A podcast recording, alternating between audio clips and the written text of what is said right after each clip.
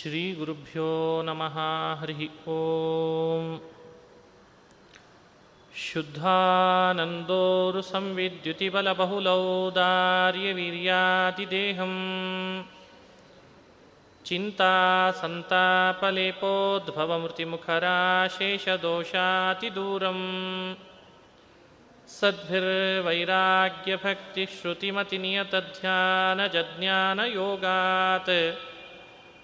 गम्यं वन्दे मुकुन्दाविधममलमलं ब्रह्मवेदान्तवेद्यम् अभ्रमं भङ्गरहितम् अजडं विमलं सदा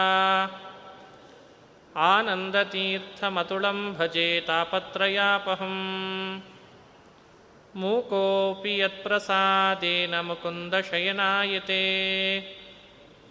राजराजायते रिक्तो राघवेन्द्रं तमाश्रये आपादमौलिपर्यन्तं गुरूणामाकृतिं स्मरेत् तेन विघ्नाः प्रणश्यन्ति सिद्ध्यन्ति च मनोरथाः ಶ್ರೀಹರಿವಾಯು ಗುರುಗಳ ಚರಣಾರವಿಂದಗಳಲ್ಲಿ ಭಕ್ತಿಪೂರ್ವಕ ಪ್ರಣಾಮಗಳನ್ನು ಅರ್ಪಿಸಿ ಭಗವದ್ಗೀತೆಯ ಏಳನೇ ಅಧ್ಯಾಯದ ಎಂಟನೇ ಶ್ಲೋಕವನ್ನು ಅನುಸಂಧಾನ ಮಾಡ್ತಾ, ರಸೋಹಮಪ್ಸು ಕೌಂತೆಯ ಪ್ರಭಾಸ್ಮಿ ಶಶಿಶೂರ್ಯಯೋ ಪ್ರಣವ ಸರ್ವವೇದೇಶು ಶಬ್ದ ಖೇ ಪೌರುಷಂ ದೃಶು. ಈ ಶ್ಲೋಕದಲ್ಲಿ ಕೃಷ್ಣ ತನ್ನ ಅಲೌಕಿಕವಾದ ಮಹಾತ್ಮ್ಯವನ್ನು ತನ್ನ ಭಕ್ತರಿಗೆ ಅನುಸಂಧಾನ ಮಾಡಿಸ್ತಾ ಬರ್ತಾನೆ. ಮಯ್ಯಾಸಕ್ತ ಮನಃಪಾರ್ಥ ಯೋಗಂ ಯುಂಜನ್ ಮದಾಶ್ರಯ ಅಂದ. ನನ್ನಲ್ಲಿ ವಿಶೇಷವಾದ ಸ್ನೇಹದಿಂದ ಕೂಡಿದಂತಹ ಸಾಧಕ ಯಾವ ರೀತಿಯಾಗಿ ಅನುಸಂಧಾನ ಮಾಡಬೇಕು ಅಂತ ತಿಳಿಸ್ತಾ ಬಂದ. ಜ್ಞಾನದ ಬಗ್ಗೆ ಹೇಳ್ತಾ ಬಂದ. ಈಗ ವಿಜ್ಞಾನದ ಬಗ್ಗೆ ಹೇಳ್ತಾ ಇದ್ದಾನೆ. ಜ್ಞಾನ ಸಾಮಾನ್ಯವಾದ ಪರಮಾತ್ಮನ ಮಹಿಮೆ, ಅದಕ್ಕೆ ಜ್ಞಾನ ಅಂತ ಕರೆದಿದ್ದಾನೆ ಭಗವಂತ. ವಿಶೇಷವಾದ ಪರಮಾತ್ಮನ ಮಹಿಮೆಯ ತಿಳುವಳಿಕೆ ಮಾಡಿಕೊಳ್ಳೋದಕ್ಕೆ ವಿಜ್ಞಾನ ಅಂತ ಕರೀತಾನೆ. ಏಕೆಂದರೆ ಹಿಂದೆ ವಿಜ್ಞಾನ ಸಹಿತಂ ಜ್ಞಾನಂ ಅಂತಂದ. ಅದರಲ್ಲಿ ಈಗಾಗಲೇ ಏಳನೇ ಶ್ಲೋಕದವರೆಗೂ ಜ್ಞಾನ ಅಂದರೆ ಏನು ಅಂತ ತಿಳಿಸ್ತಾ ಬಂದ. ಈಗ ವಿಜ್ಞಾನದ ಪರಿಚಯ ಮಾಡಿಸ್ಲಿಕ್ಕೆ ಹೊರಟಿದ್ದಾನೆ. ವಿಜ್ಞಾನದ ಪರಿಚಯ ಮಾಡಿಸ್ಲಿಕ್ಕೆ ಹೊರಟಿದ್ದಾನಾದ್ದರಿಂದ ಅದನ್ನು ನಾವು ಸ್ವಲ್ಪ ಅನುಸಂಧಾನ ಮಾಡಬೇಕು.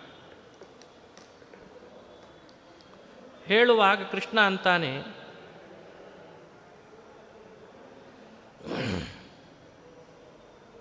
ರಸೋ ಅಹಂ ಅಪ್ಸು. ಅಪ್ಸು ಅಹಂ ರಸಃ ಅಂದ ಕೃಷ್ಣ. ನೀರಿನಲ್ಲಿ ನಾನು ರಸನಾಗಿದ್ದೇನೆ. ನಿನ್ನೆ ಇದ್ರ ಬಗ್ಗೆ ಸ್ವಲ್ಪ ವಿಷಯ ನಿಮಗೆ ತಿಳಿಸಿದ್ದೆ. ಆಗಂತುಕ ಧರ್ಮ, ಅನಾಗಂತುಕ ಧರ್ಮ ಅಂತ ಎರಡಿರ್ತದೆ. ಭಗವಂತನಿಗೆ ಇವೆರಡೂ ಕೂಡ ಅಧೀನವಾಗಿದೆ ಅನ್ನೋ ಅಭಿಪ್ರಾಯದಲ್ಲಿ ಹೇಳ್ದ ಅಂತ ನಿನ್ನೆ ಅನುಸಂಧಾನ ಮಾಡಿದ್ವಿ. ಹಾಗೆ ಶಶಿ ಸೂರ್ಯಯೋಹೋ, ಚಂದ್ರ ಹಾಗೂ ಸೂರ್ಯನಲ್ಲಿರುವಂತಹ ಪ್ರಭೆ ಏನಿದೆ, ಆ ಪ್ರಭೆಗೂ ಪರಮಾತ್ಮ ನಾನು ಕಾರಣ ಅಂತ ಹೇಳ್ತಾನೆ. ಸೂರ್ಯ, ಚಂದ್ರ ಎಲ್ರಿಗೂ ಗೊತ್ತಿದ್ದಾರೆ. ಸೂರ್ಯ ಹಾಗೂ ಚಂದ್ರರಿಂದ ಉಂಟಾಗುವ ಪ್ರಭೆಯ ತಿಳುವಳಿಕೆಯೂ ಇದೆ. ಅದು ಸ್ವತಂತ್ರವಾಗಿ ಬರ್ತದ? ಭಗವಂತ ಅಂದ, ಆ ಪ್ರಭೆಯು ಸ್ವತಂತ್ರವಾಗಿ ಬರುವಂಥದ್ದಲ್ಲ, ಅದು ನನ್ನ ಅಧೀನ ಅಂತಾನೆ. ಇದು ನಿನ್ನೆ ನಾವು ನೋಡ್ತಾ ಇದ್ವಿ. ಇದಾದ ಮೇಲೆ ಬಂದ ಮಾತು ಯಾವುದು ಅಂದರೆ, ಪ್ರಣವ ಸರ್ವವೇದೇಶು ಅಂತ ಬಂತು. ಸರ್ವವೇದೇಶು ಅಹಂ ಪ್ರಣವ ಅಂತಂದಿದ್ದಾನೆ ಭಗವಂತ. ಎಲ್ಲ ವೇದ ಮಂತ್ರಗಳಲ್ಲಿ ಸಾರಭೂತವಾದದ್ದು ಓಂಕಾರ. ಶಾಸ್ತ್ರಗಳಲ್ಲಿ, ಸಂಸ್ಕೃತದಲ್ಲಿ ಪ್ರಣವ ಅಂದರೆ ಓಂಕಾರಕ್ಕೆ ಮತ್ತೊಂದು ಹೆಸರು. ಪ್ರಕೃಷ್ಟವಾಗಿ ಭಗವಂತನನ್ನು ಸ್ತುತಿಗೈಯುವ ಒಂದು ವರ್ಣ. ಅದಕ್ಕೆ ಪ್ರಣವ ಅಂತ ಕರೆದಿದ್ದಾರೆ. ಪ್ರಕೃಷ್ಟವಾಗಿ ಭಗವಂತನನ್ನು ಸ್ತುತಿಗೈತದೆ. ಯಾವ ಅಕ್ಷರ, ಯಾವ ವರ್ಣ, ಅದು ಪ್ರಣವ. ಅದೇ ಓಂಕಾರ, ಅದಕ್ಕೆ ಅದನ್ನು ಪ್ರಣವ ಅಂತ ಕರೆದಿದ್ದಾರೆ. ಎಲ್ರಿಗೂ ಪರಿಚಯ ಇದೆ, ಇದು ವೇದದ ಸಾರ, ಓಂ ಅಂತನ್ನೋ ಶಬ್ದ, ಓಂ ಅನ್ನುವ ವರ್ಣ. ಸಕಲ ವೇದಗಳಲ್ಲಿ ಈ ಓಂಕಾರ ಅಂತೇನಿದೆ, ಇದು ಕೂಡ ಭಗವಂತನನ್ನು ಹೇಳ್ತದೆ ಅಲ್ಲದೆ ಭಗವಂತನ ಅಧೀನವಾಗಿದೆ ಅಂತೆ. ಜಗತ್ತಿಗೆ ಸೃಷ್ಟಿಯ ಆದಿಯಲ್ಲಿ ಪರಮಾತ್ಮನ ಕಂಠದಿಂದ ಹೊರಬಂದಂಥ ಅಪೂರ್ವವಾದ ವರ್ಣ ಅಂದರೆ ಅದು ಓಂಕಾರ. ಹಾಗಾಗಿ ಆ ಓಂಕಾರವು ಭಗವಂತನ ಅಧೀನ ಅನ್ನೋ ಕಾರಣಕ್ಕೆ ಅದು ನನ್ನ ಅಧೀನವೇ ಆಗಿದೆ. ಅಧೀನ ಅನ್ನೋ ಅರ್ಥದಲ್ಲಿ ನಾನೇ ಪ್ರಣವ ಅಂತ ಹೇಳಿದ್ನಂತೆ ಕೃಷ್ಣ. ನಿನ್ನೆ ಈ ಥರದ ಶಬ್ದಗಳನ್ನು ಹೇಗೆ ವ್ಯಾಖ್ಯಾನಿಸ್ಬೇಕು ಅನ್ನಲಿಕ್ಕೆ ನಾನು ಉದಾಹರಣೆ ಕೊಟ್ಟಿದ್ದೇನೆ. ಯಾವುದು ಯಾರ ಅಧೀನವೋ ಅವನನ್ನ ಆ ಶಬ್ದ ಕರೀತದೆ. ಬಹಳ ಜನರಿಗೆ ಈ ವಿಷಯ ತಿಳಿದಿರಬೇಕು. ವ್ಯಾಸರು ಬ್ರಹ್ಮಸೂತ್ರಗಳನ್ನು ರಚಿಸಿ ಕೆಲವು ಕೆಲವು ಫಾರ್ಮುಲಾಗಳನ್ನು ನಮಗೆ ತೋರಿಸಿಕೊಡ್ತಾರೆ.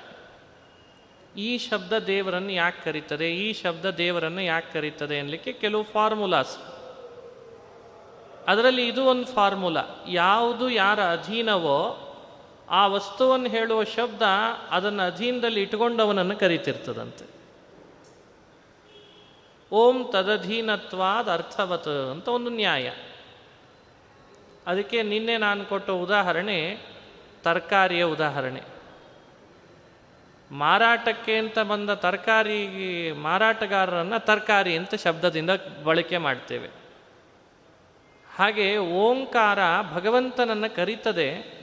ಓಂಕಾರದ ಅಧೀನತೆ, ಭಗವಂತ ಓಂಕಾರವನ್ನು ತನ್ನ ಅಧೀನದಲ್ಲಿ ಇಟ್ಟುಕೊಂಡಿದ್ದಾನೆ, ಹಾಗಾಗಿ ಅವನನ್ನು ಪ್ರಣವ ಅಂತ ಕರೆದ್ರಂತ. ಬಹಳ ಮುಖ್ಯವಾದ ವಿಷಯ ಇದು. ಓಂಕಾರದಿಂದ ಏನೆಲ್ಲ ಲಾಭ ಇದೆ, ಅದರಿಂದ ಸಿದ್ಧಿ ಎಷ್ಟು, ಅದರಿಂದ ಬರುವ ವೈರಾಗ್ಯ ಎಂಥದ್ದು, ಇದೆಲ್ಲ ದೊಡ್ಡ ವಿಷಯ. ಭಗವಂತನ ಬಗ್ಗೆ ಓಂಕಾರದಿಂದ ಯಾರು ಧ್ಯಾನ ಮಾಡ್ತಾ ಹೋಗ್ತಾನೆ, ಅವನಿಗೆ ಏನೆಲ್ಲ ಸಿದ್ಧಿ ಆಗ್ತದೆ, ತುಂಬ ವಿಷಯಗಳಿದ್ದಾವೆ. ಓಂಕಾರದಲ್ಲಿ ಎಷ್ಟು ಅಕ್ಷರ ಇದ್ದಾವೆ? ಅ, ಉ, ಮ ದಿಂದ ಪ್ರಾರಂಭ ಮಾಡಿಕೊಂಡು ಒಟ್ಟು ಎಂಟು ಅಕ್ಷರ ಇದ್ದಾವೆ. ಮೇಲ್ನೋಟಕ್ಕೆ ನಮಗೆ ಮೂರೇ ಕಾಣಿಸ್ತದೆ. ಅ, ಉ, ಮ ಇಷ್ಟೇ ಕಾಣಿಸ್ತದೆ. ಒಳಗಿಳಿದು ಯೋಚನೆ ಮಾಡುವವನಿಗೆ ಎಂಟು ಕಾಣಿಸ್ತದೆ. ಇನ್ನೂ ಒಳಗಿಳಿದ್ರೆ ಅನಂತ ಕಾಣಿಸ್ತದೆ. ಅನಂತ ಇದೆ, ಅನಂತ ಅರ್ಥ. ಹೀಗೆ ಓಂಕಾರದ್ದೇ ಒಂದು ವಿಸ್ತಾರವಾದ ಚಿಂತನೆ ಇದೆ. ಇಡೀ ಪ್ರಪಂಚದಲ್ಲಿ ವರ್ಣಮಾಲೆಗಳು ಜನ್ಮ ತಳೆದು ಬಂದದ್ದೇ ಓಂಕಾರದಿಂದ ಅಂತ ಹೇಳ್ತಾರೆ. ನಾವು ಮಾತನಾಡುವ ಪ್ರತಿ ಇವತ್ತಿನ ಏನೆಲ್ಲ ಶಬ್ದಗಳಿದ್ದಾವೆ, ಆ ಎಲ್ಲವೂ ಕೂಡ ಓಂಕಾರದಿಂದಲೇ ಬಂದದ್ದಂತೆ. ಓಂಕಾರದ ಶಕ್ತಿ ಎಂಥದ್ದು ಯೋಚನೆ ಮಾಡ್ರಿ. ಇವತ್ತು ಒಂದು ಕಲ್ಪನೆ ಮಾಡ್ಕೊಳ್ಳೋಣ.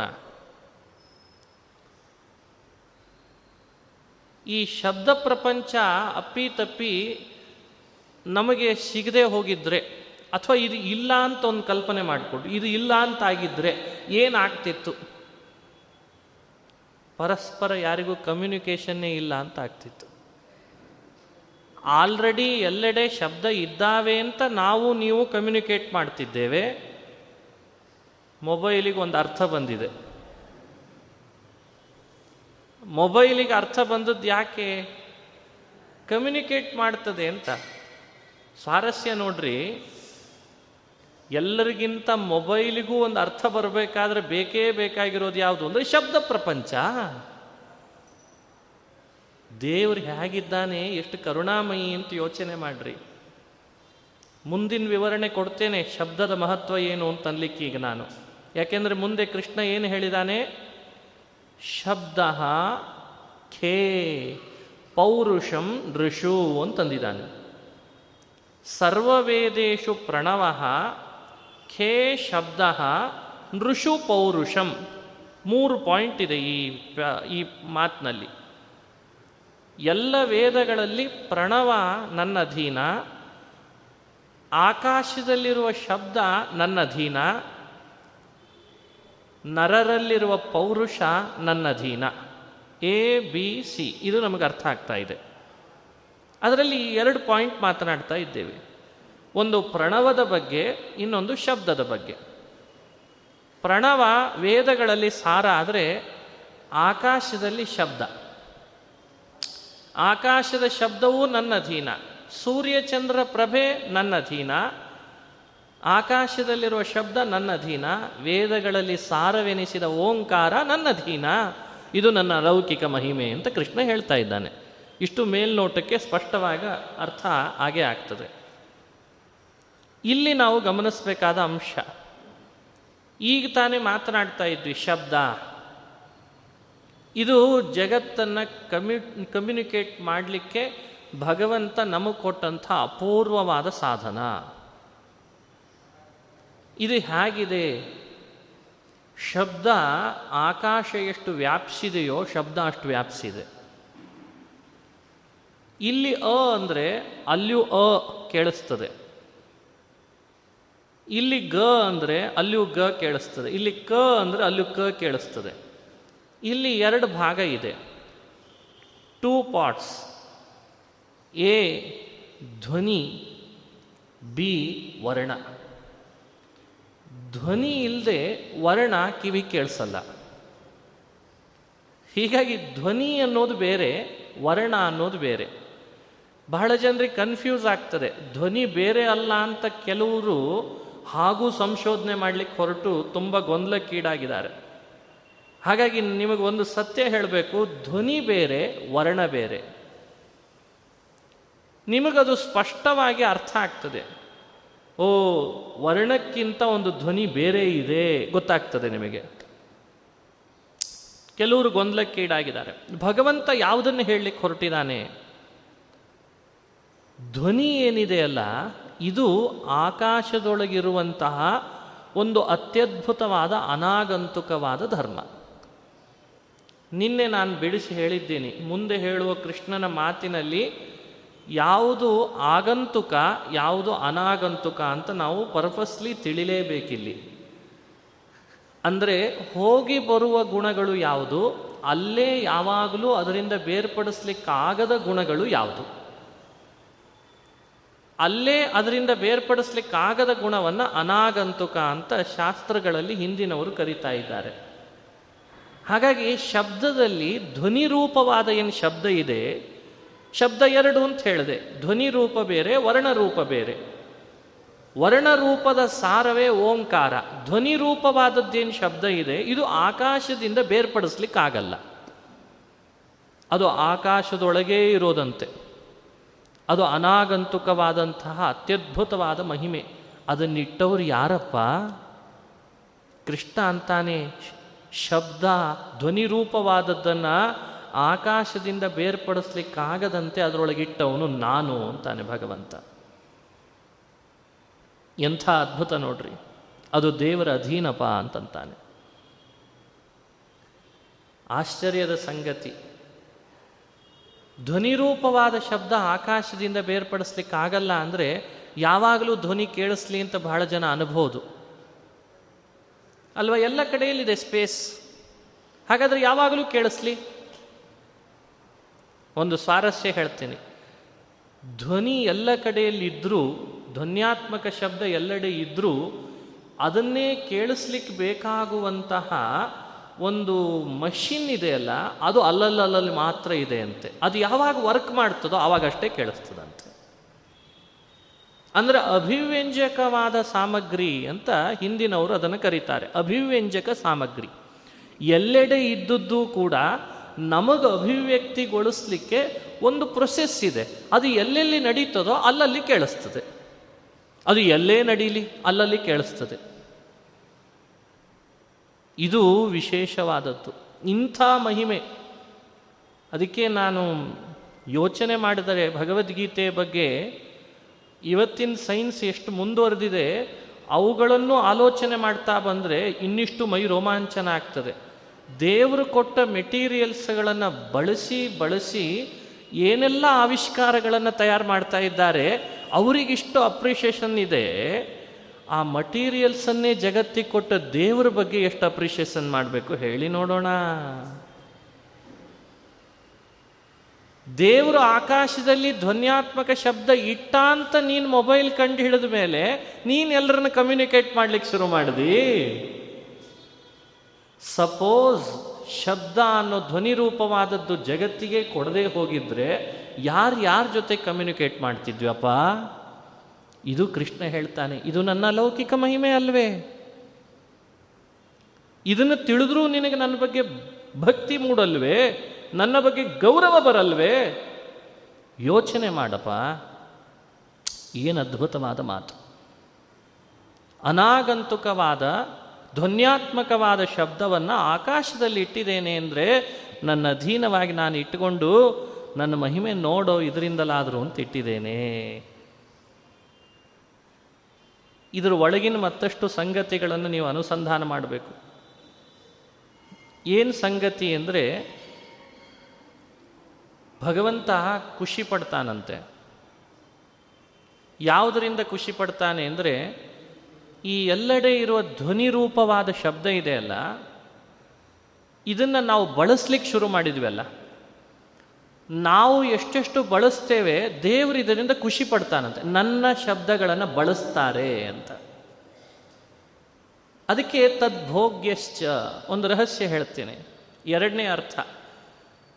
ಖೇ ಶಬ್ದ ಅನ್ನೋದಕ್ಕೆ ಎರಡನೇ ಅರ್ಥ. ಒಂದು ಧ್ವನಿರೂಪ ಶಬ್ದ, ಆಕಾಶದಲ್ಲಿದ್ದದ್ದು ದೇವರ ಅಧೀನ ಅನ್ನೋದು ದೇವರ ಮಹಿಮೆ ಆದರೆ ಆಕಾಶದಲ್ಲಿರುವ ಧ್ವನಿರೂಪ ಶಬ್ದವನ್ನು ಎಲ್ಲರೂ ಉಪಯೋಗಿಸಿ ಉಪಯೋಗಿಸ್ತಿರ್ತಾರಲ್ಲ, ಅದರಿಂದ ದೇವರು ಅದರಿಂದ ಖುಷಿ ಪಡ್ತಾನಂತ, ಓ ಬಹಳ ಸಂತೋಷ ಅಂತಾನಂತ ದೇವರು.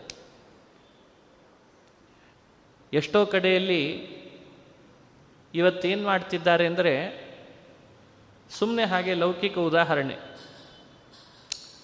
ನನ್ನ ಕಂಪ್ನಿ ಇನ್ಸ್ಟ್ರೂಮೆಂಟು ಎಷ್ಟು ಜನ ಉಪಯೋಗಿಸ್ತಾರೆ, ಅದರ ಬಗ್ಗೆ ಒಳ್ಳೆ ಮಾಹಿತಿ ಒಳ್ಳೆಯ ಭಾವ ಯಾರ್ಯಾರಿಗಿದೆ ಅನ್ನಲಿಕ್ಕೆ ಒಂದು ರೇಟಿಂಗ್ ಅಂತ ವ್ಯವಸ್ಥೆ ಮಾಡಿದ್ದಾರೆ.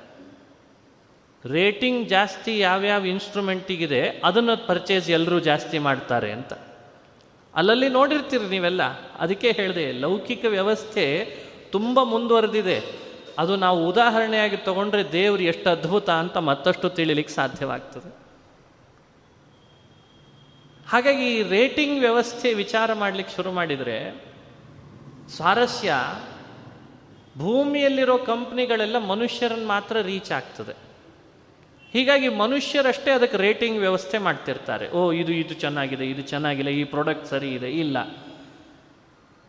ಈ ದೇವರು ಅನ್ನೋನಿದ್ದಾನಲ್ಲ ಇವನ್ ರೇಟಿಂಗ್ ವ್ಯವಸ್ಥೆ ಎಲ್ಲೆಲ್ಲಿ ಮಾಡಿದ್ದಾನೆ ಅಂದರೆ ಹದಿನಾಲ್ಕು ಲೋಕದಲ್ಲಿ ಮಾಡಿದ್ದಾನೆ ತಾನು ಕೊಟ್ಟ ಪ್ರಾಡಕ್ಟನ್ನು ಎಷ್ಟು ಜನರಿಗೆ ತಲುಪ್ತದೆ, ಎಷ್ಟು ಜನರು ಅದ್ರ ಬಗ್ಗೆ ಒಳ್ಳೆಯದನ್ನು ವ್ಯಕ್ತಪಡಿಸ್ತಾರೆ, ಎಷ್ಟು ಜನರು ಅದನ್ನು ಉಪಯೋಗಿಸ್ತಾರೆ, ಎಷ್ಟು ಜನರು ಅದನ್ನು ಉದಾಸೀನ ಮಾಡ್ತಾರೆ, ಎಷ್ಟು ಜನರು ಅದನ್ನು, ಓ, ಏನು ಅದ್ಭುತ ಅಂತ ಕೊಂಡಾಡ್ತಾರೆ. ಹೀಗೆ ದೇವರು ಹದಿನಾಲ್ಕು ಲೋಕದಲ್ಲಿ ವ್ಯವಸ್ಥೆ ಮಾಡಿದಾನಂತೆ.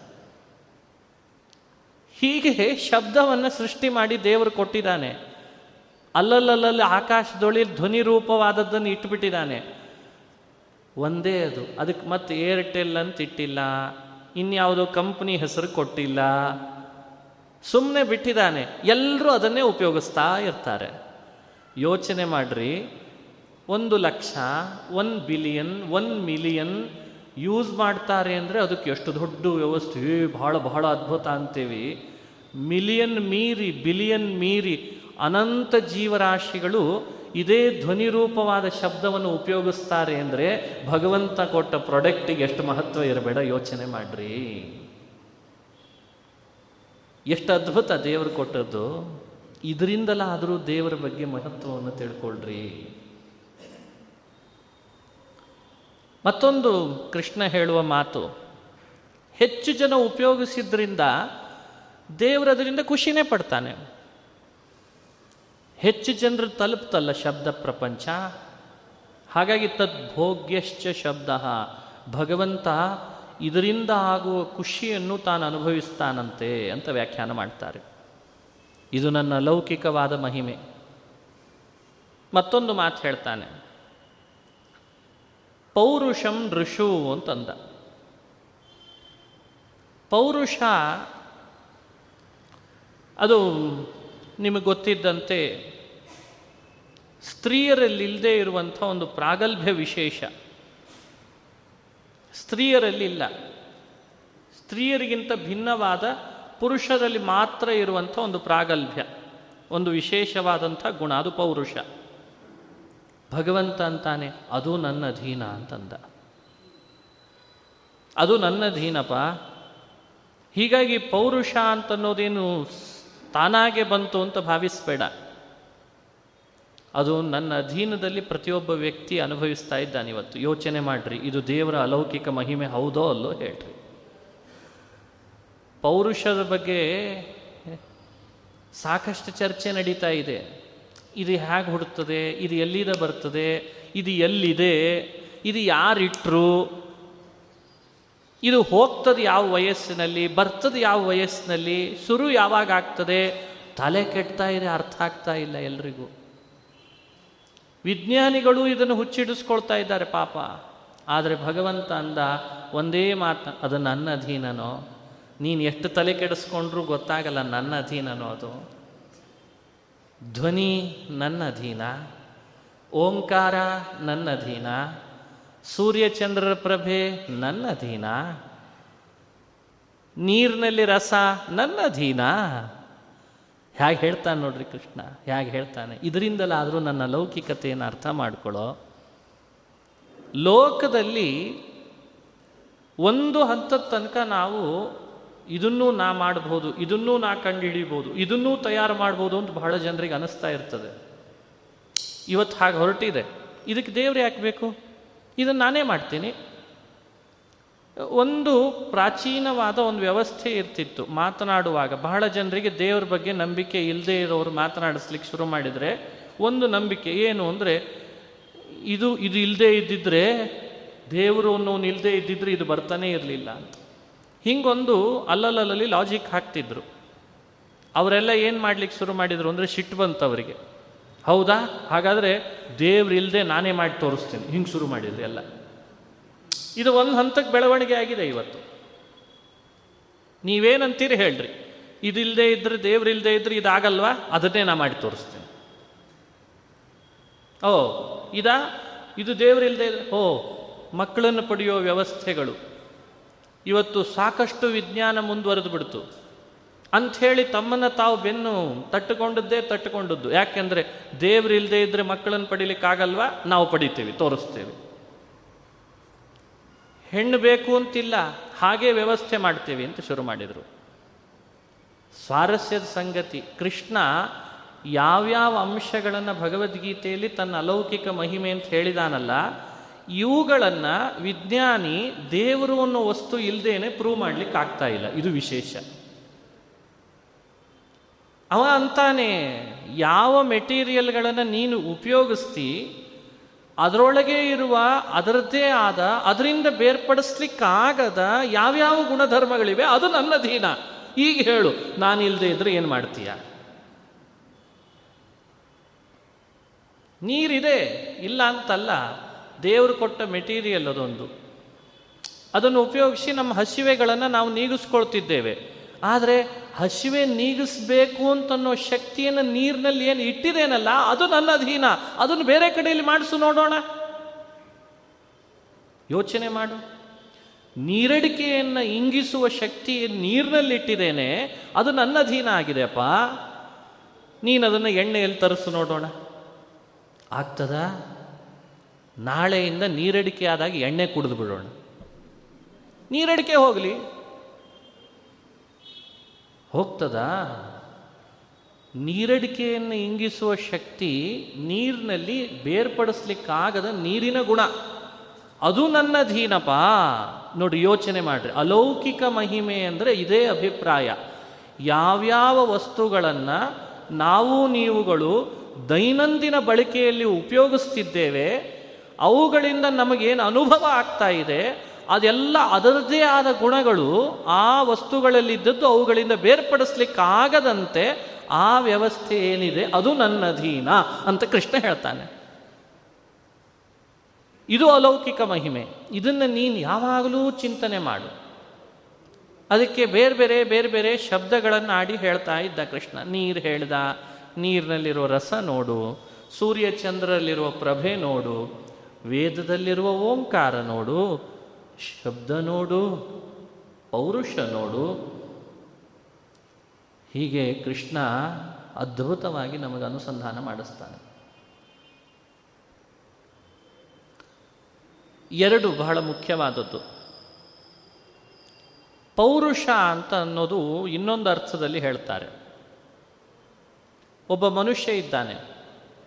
ಆ ಮನುಷ್ಯನ ಎಕ್ಸಿಸ್ಟೆನ್ಸ್, ಅದಕ್ಕೂ ಪೌರುಷ ಅಂತ ಕರೀಬಹುದು. ಆ ಮನುಷ್ಯನಿಗೆ ಬೇಕಾದ ಅರಿವು, ಅದಕ್ಕೂ ಪೌರುಷ ಅಂತ ಕರಿಬೋದು. ಎರಡು, ನಿಮಗೆ ನೆನಪಿರಲಿ. ಎಕ್ಸಿಸ್ಟೆನ್ಸ್ ಅಂದರೆ ಇರುವಿಕೆ, ಸತ್ತ. ಅವನಿಗೆ ಬೇಕಾದ ಅರಿವು, ಎರಡೂ ಕೂಡ ಯಾರಿಂದ ಬರ್ತಾ ಇದೆ ಅಂತ ಹುಡುಕೋಣ. ಸ್ವಾರಸ್ಯದ ಸಂಗತಿ, ಕಲ್ಲು ಮಣ್ಣುಗಳಿಗೆಲ್ಲ ಎಕ್ಸಿಸ್ಟೆನ್ಸ್ ಇದೆ, ಹೌದಾ? ಆದರೆ ಪ್ರತೀತಿ ಇಲ್ಲ, ತಿಳುವಳಿಕೆ ಇಲ್ಲ ಅವಕ್ಕೆ ಅರಿವಿಲ್ಲ. ಅವಕ್ಕೆ ನಾನಿದ್ದೇನೆ ಅನ್ನೋ ಅರಿವು ಅವಕ್ಕಿಲ್ಲ. ಆದರೆ ನಮಗೆ ಹಾಗಲ್ಲ. ಅದಿದೆ ಅನ್ನೋ ಅರಿವು ನಮಗಿದೆ, ನಾನಿದ್ದೇನೆ ಅನ್ನೋ ಅರಿವು ನಮಗಿದೆ. ಈ ಸೆನ್ಸ್ ಏನಿದೆ? ಇದು ಯಾರಿಂದ ಅಂತ ಪ್ರಶ್ನೆ. ಇದು ಯಾರಿಂದ? ಎಲ್ಲಿಂದ ಬರ್ತಾ ಇದೆ ಇದು? ಯೋಚನೆ ಮಾಡಿ.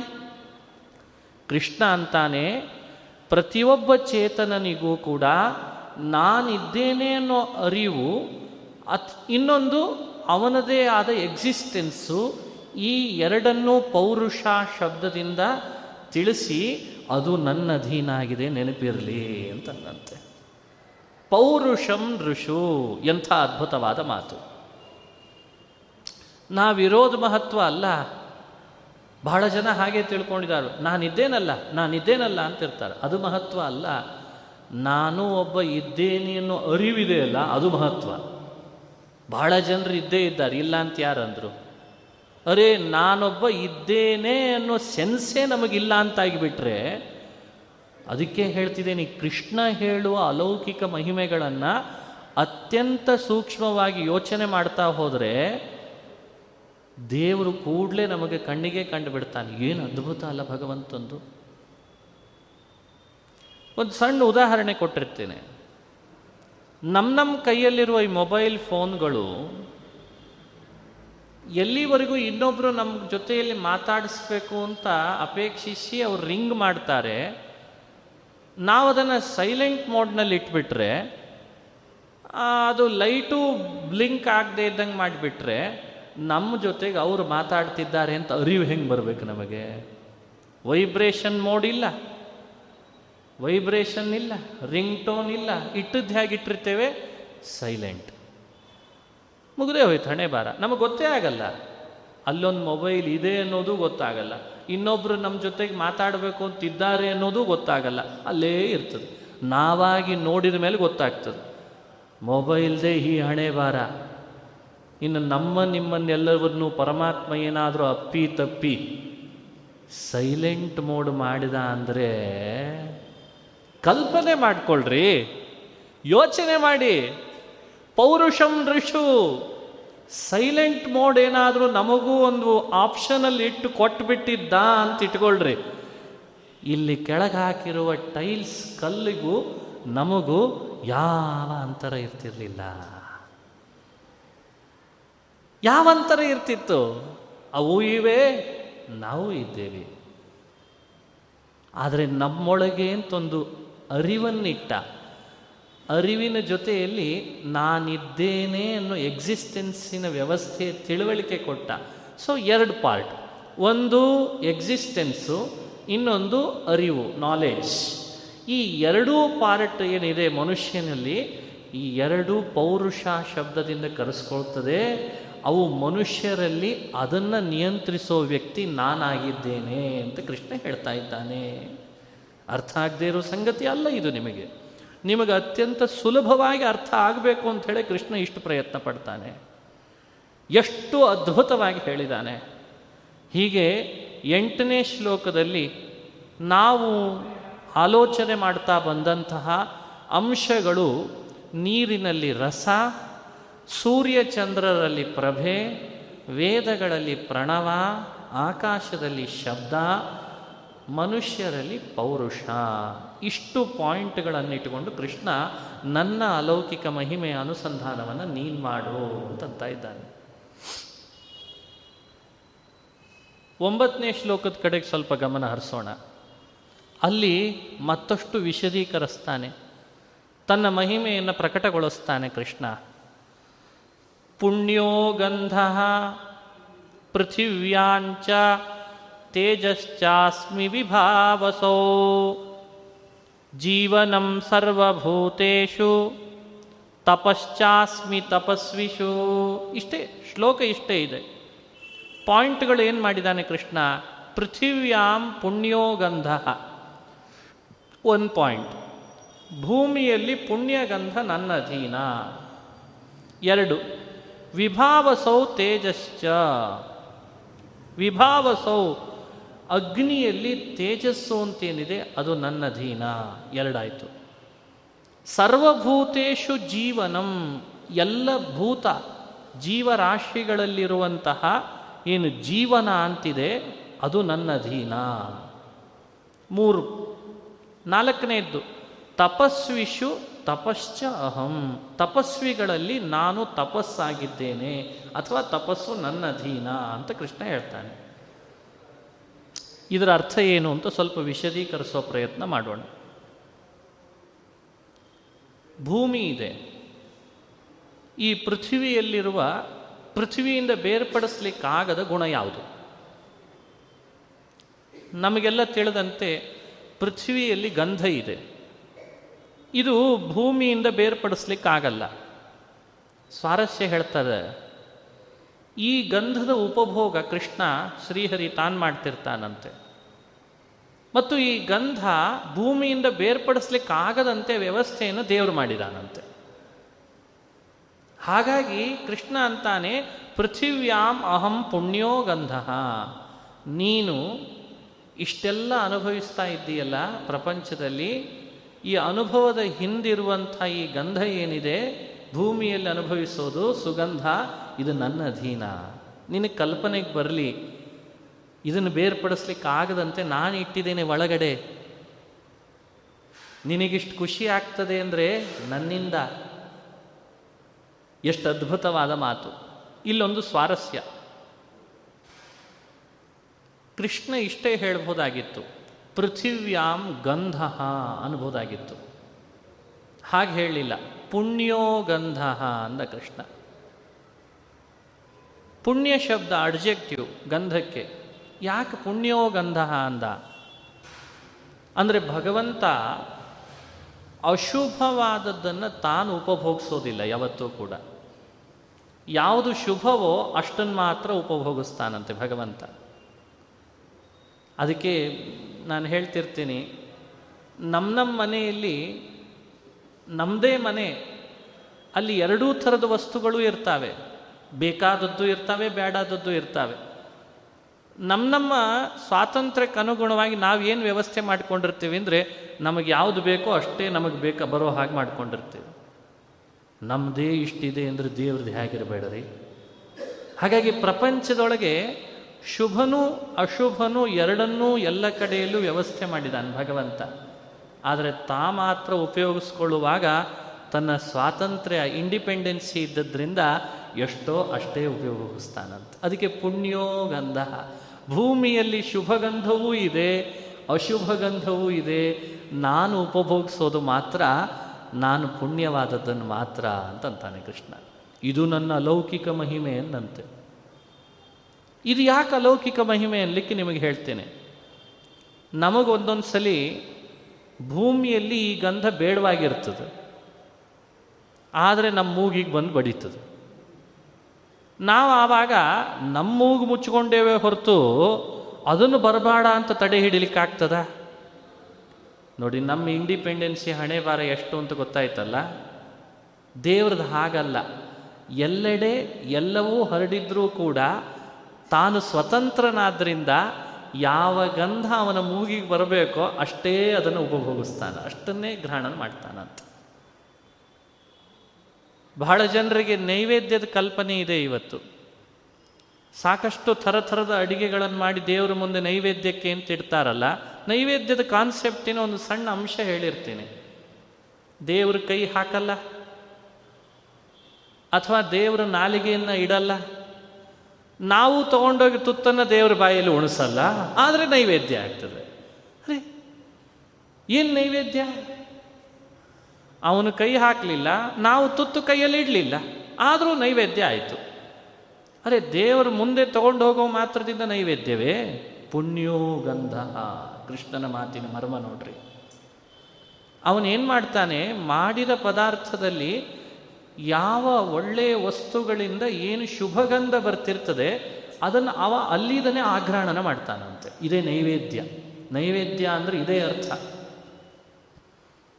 ಆತ ಎಲ್ಲಿರ್ತಾನೆ, ಅಲ್ಲಿದನೇ ಕಣ್ಣಿನಿಂದ ನೋಟ ಹಾಕ್ತಾನಂತೆ ವಸ್ತುಗಳ ಮೇಲೆ. ನೀವೇನು ಇಡ್ತೀರಿ ಅದ್ರ ಮೇಲೆ ನೋಟ ಹಾಕ್ತಾನೆ. ತನ್ನ ನೋಟದಿಂದ ಒಳಗಿರುವ ನೈಜವಾದ ತನ್ನದೇ ಆದಂಥ ಏನು ಅಂಶ ಇದೆ ಅದನ್ನು ಸೆಳಿತಾನಂತೆ ದೇವರಲ್ಲಿ. ಎರಡೇ ಅಂಶ ನೈವೇದ್ಯ ಅಂದರೆ ತುತ್ತು ಉಣ್ಣಲ್ಲ, ನಾವು ತುತ್ತು ಇಡಲ್ಲ. ಆದರೂ ನೈವೇದ್ಯ ಮಾಡ್ತೀವಿ. ಅದರದ್ದು ಕಾನ್ಸೆಪ್ಟ್ ಏನು ಅಂದರೆ ಹಿರಿಯರು ಹೇಳ್ತಾರೆ, ಒಂದು ಒಳಗಿರುವ ಗಂಧವನ್ನು ಆಘ್ರಾಣಿಸ್ತಾನೆ, ಎರಡನೇದ್ದು ಕಣ್ಣಿನಿಂದ ಅದರ ಮೇಲೆ ನೋಟ ಹಾಕ್ತಾನೆ. ಮುಂದೆ ನೀ ತೊಗೊಂಡು ಹೋಗಿ, ಉಪಭೋಗಿಸು, ದೇವರು ಅಂತ ಮಾಡಿದ ಕೆಲಸ ನೈವೇದ್ಯ, ನೀ ದೇವರ ನೈವೇದ್ಯ ಅಂತ ತಿನ್ನು, ನಿನಗೆ ಶುಭವಾಗ್ತದೆ ಅಂತ. ಇದೇ ಕಾನ್ಸೆಪ್ಟ್ ಅದಕ್ಕೆ ಪುಣ್ಯೋ ಗಂಧ ಅಂದ ಭಗವಂತ, ನೀನು ಯಾವುದೇ ಪದಾರ್ಥ ನನ್ನ ಮುಂದೆ ತಂದಿಡು. ಆ ಪದಾರ್ಥದಲ್ಲಿ ಯಾವ ಅಂಶ ಶುಭ ಗಂಧ ಇರ್ತದೆ, ಅದನ್ನು ನಾನು ಆಕ್ರಾಣಿಸ್ತೀನಿ ಅದು ನನ್ನ ಅಧೀನವಾಗಿರ್ತದೆ, ನನ್ನಿಂದ ಬೇರ್ಪಡಿಸ್ಲಿಕ್ಕಾಗದ್ದಾಗಿರ್ತದೆ ಇದು ನಂದು ಅಂತಾನೆ ಭಗವಂತ. ಇದು ಅಲೌಕಿಕ ಮಹಿಮೆ ಅಲ್ವೇ? ಅದಕ್ಕೆ ಇದು ಅಲೌಕಿಕ ಮಹಿಮೆ ಅಂತ ಸ್ಪಷ್ಟಪಡಿಸಿದೆ ನಾನು. ನಮಗೆ ಹೀಗೆ ಮಾಡಲಿಕ್ಕೆ ಸಾಧ್ಯವೇ ಇಲ್ಲ. ನಮ್ದು ಆ ರೀತಿ ಸಾಧ್ಯವೂ ಆಗಲ್ಲ. ಆದರೆ ಭಗವಂತ ಅದನ್ನು ಎಲ್ಲೆಡೆ ತಾನಿದ್ದು, ಎಲ್ಲೆಡೆ ಇರುವಂಥ ಶುಭವನ್ನು ಮಾತ್ರ ಉಪಭೋಗಿಸ್ತಾ ಬರ್ತಾನಂತೆ. ಇದು ಅದ್ಭುತವಾದ ಮಹಿಮೆ. ಅದಕ್ಕೆ ದೇವರು ಅನ್ನೋ ಕಾನ್ಸೆಪ್ಟಿನ ಹಿಂದೆ ಇವೆಲ್ಲ ವಿಷಯಗಳು ತಿಳಿದವನಿಗೆ ತುಂಬ ಖುಷಿ ಇರ್ತದೆ. ಯಾರಿಗೆ ಈ ವಿಷಯ ತಿಳಿದಿರಲ್ಲಲ್ಲ, ಅವ್ರಿಗೆ ಗೊಂದಲ ಆಗ್ಲಿಕ್ಕೆ ಶುರು ಮಾಡಿರ್ತದೆ. ಗೊಂದಲ. ಏನು ಇಡಬೇಕು, ಏನು ಕೊಡಬಾರ್ದು, ಏನು ತಗೊಳ್ಬೇಕು, ಏನು ಬಿಡಬೇಕು, ಇದು ಗೊಂದಲ ಆಗ್ತಿರ್ತದೆ ಅವರಿಗೆ. ಇವೆಲ್ಲ ಗೊಂದಲಗಳಾಗೋದು ಕ್ಲಾರಿಟಿ ಇಲ್ಲದೆ ಇದ್ದಾಗ. ಯಾರಿಗೆ ಈ ವಿಷಯ ಕ್ಲಿಯರ್ ಆಗಿ ಗೊತ್ತಿರ್ತದೆ ದೇವ್ರೇನು ತಗೊಳ್ತಾನೆ ದೇವ್ರೇನು ನಿರೀಕ್ಷೆ ಮಾಡ್ತಾನೆ, ದೇವ್ರು ಯಾವುದರಲ್ಲಿ ಇದ್ದಾನೆ, ಯಾವುದರಲ್ಲಿ ಇದ್ದದ್ದನ್ನು ತಾನು ಏನನ್ನು ಖುಷಿ ಪಡ್ತಾನೆ ಭಕ್ತನಿಂದ ನಿರೀಕ್ಷೆ ಏನು ಮಾಡ್ತಾನೆ? ಎಲ್ಲ ತಾನೇ ಹೇಳ್ತಾ ಬರ್ತಾನೆ. ಪುಣ್ಯೋ ಗಂಧ ತೇಜಶ್ಚಾಸ್ಮಿ ವಿಭಾವಸೋ. ಪುಣ್ಯ ಅನ್ನೋ ಶಬ್ದವನ್ನು ಎಲ್ಲ ಕಡೆಯಲ್ಲೂ ಅಪ್ಲೈ ಮಾಡಿಕೊಳ್ಬೇಕಂತೆ. ಪುಣ್ಯ ಶಬ್ದಕ್ಕಿಲ್ಲೆಲ್ಲ ಶುಭ ಅಂತ ಇಷ್ಟೇ ಅರ್ಥ. ಶುಭ. ಆ ವಸ್ತುಗಳಲ್ಲಿಯೇ ಅದರದ್ದೇ ಆದ ಶುಭವನ್ನು ದೇವರು ಪಾನ ಮಾಡ್ತಾನೆ. ಶುಭಂ ಪಿಬತ್ಯಸೌ ನಿತ್ಯಂ ನಾಶುಭಂ ಸ ಹರಿಪಿಬೇತ್ ಅಂತ ಹೇಳಿದ್ದಾರೆ. ಶುಭಂ ಪಿಬತಿ, ಎಲ್ಲ ವಸ್ತುಗಳಲ್ಲಿ ಅದರದೇ ಆದ ಶುಭ ಅಂತ ಒಂದಿರ್ತದಂತೆ, ಸ್ವಾಖ್ಯ, ಅದನ್ನು ದೇವರು, ಅದನ್ನು ತಾನು ಸ್ವೀಕಾರ ಮಾಡ್ತಿರ್ತಾನಂತೆ ಅದಕ್ಕೆ ನಮ್ಮ ಹಿರಿಯರೆಲ್ಲ ಸಾಕಷ್ಟು ಚಿಂತನೆಗಳನ್ನು ಇಟ್ಟರು ಒಂದು ಹೊಸ ವಸ್ತ್ರ ಮನೆಗೆ ತಗೊಂಡು ಬಂದ್ವಿ ಅಂಗಡಿಯಿಂದ ಅಂದರೆ ಕೂಡಲೇ ನಾವು ಧರಿಸೋ ಪದ್ಧತಿ ಇಲ್ಲ. ಇತ್ತೀಚೆಗೆ ಅಂಗಡಿಯಲ್ಲಿ ಧರಿಸೇ ತಗೊಂಡು ಬಂದಿರ್ತದೆ. ಇದು ದುರಂತ. ಆದರೆ ಹಿರಿಯರು ಹೇಗಿಟ್ರು ಕಾನ್ಸೆಪ್ಟು ಅಂದರೆ ಅಲ್ಲೊಂದು ದೇವರಿದ್ದಾನೆ. ಅದನ್ನು ಭಗವಂತನಿಗೆ ಅರ್ಪಣೆ ಮಾಡಬೇಕು. ದೇವರಿಗೆ ಅರ್ಪಿಸಿ ನಾವು ಅದನ್ನು ಧರಿಸ್ಬೇಕು. ನೋಡಿ, ಎಂಥೆಂಥ ಕಾನ್ಸೆಪ್ಟ್ಗಳನ್ನು ಇಟ್ಟರು ಹಿಂದಿನವರು. ಹೀಗೆ ಪ್ರತಿ ವಸ್ತುಗಳನ್ನು ಅಂಗಡಿಯಲ್ಲಿ ಪರ್ಚೇಸ್ ಮಾಡಿದ ಕೂಡಲೇ ನಾವು ಉಪಯೋಗಿಸೋದು ಅಂತ ಬರಲಿಲ್ಲ ನಮ್ಮಲ್ಲಿ. ಅದು ಆಮೇಲೆ ಆಮೇಲೆ ಎಲ್ಲ ಹೆಚ್ಚು ಕಡಿಮೆ ಆಗಲಿಕ್ಕೆ ಶುರುವಾಗಿದೆ. ಅದನ್ನು ನಾವು ಉಳಿಸ್ಬೇಕು, ಅದು ಬೆಳೆಸಬೇಕು.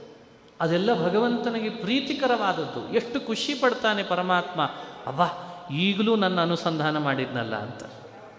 ಒಂದು ಮನೆಗೆ ತರುವ ಬಂಗಾರದ ಆಭರಣ. ಆಭರಣ ಮೊದಲೇ ಕೈಗೆ ಹಾಕ್ಕೊಳ್ತಿರ್ಲಿಲ್ಲ ಆ ಆಭರಣ ತಂದು ದೇವರಿಗೆ ಅರ್ಪಿಸಿ, ಅರ್ಪಿಸಿದ ಮೇಲೆ ದೇವರಿಗೆ ಪ್ರಾರ್ಥಿಸಿ, ಸ್ವಾಮಿ, ನೀನು ಕೊಟ್ಟ ಸಂಪತ್ತಷ್ಟೇ. ನಿಂದಲ್ವೇ ಇದು?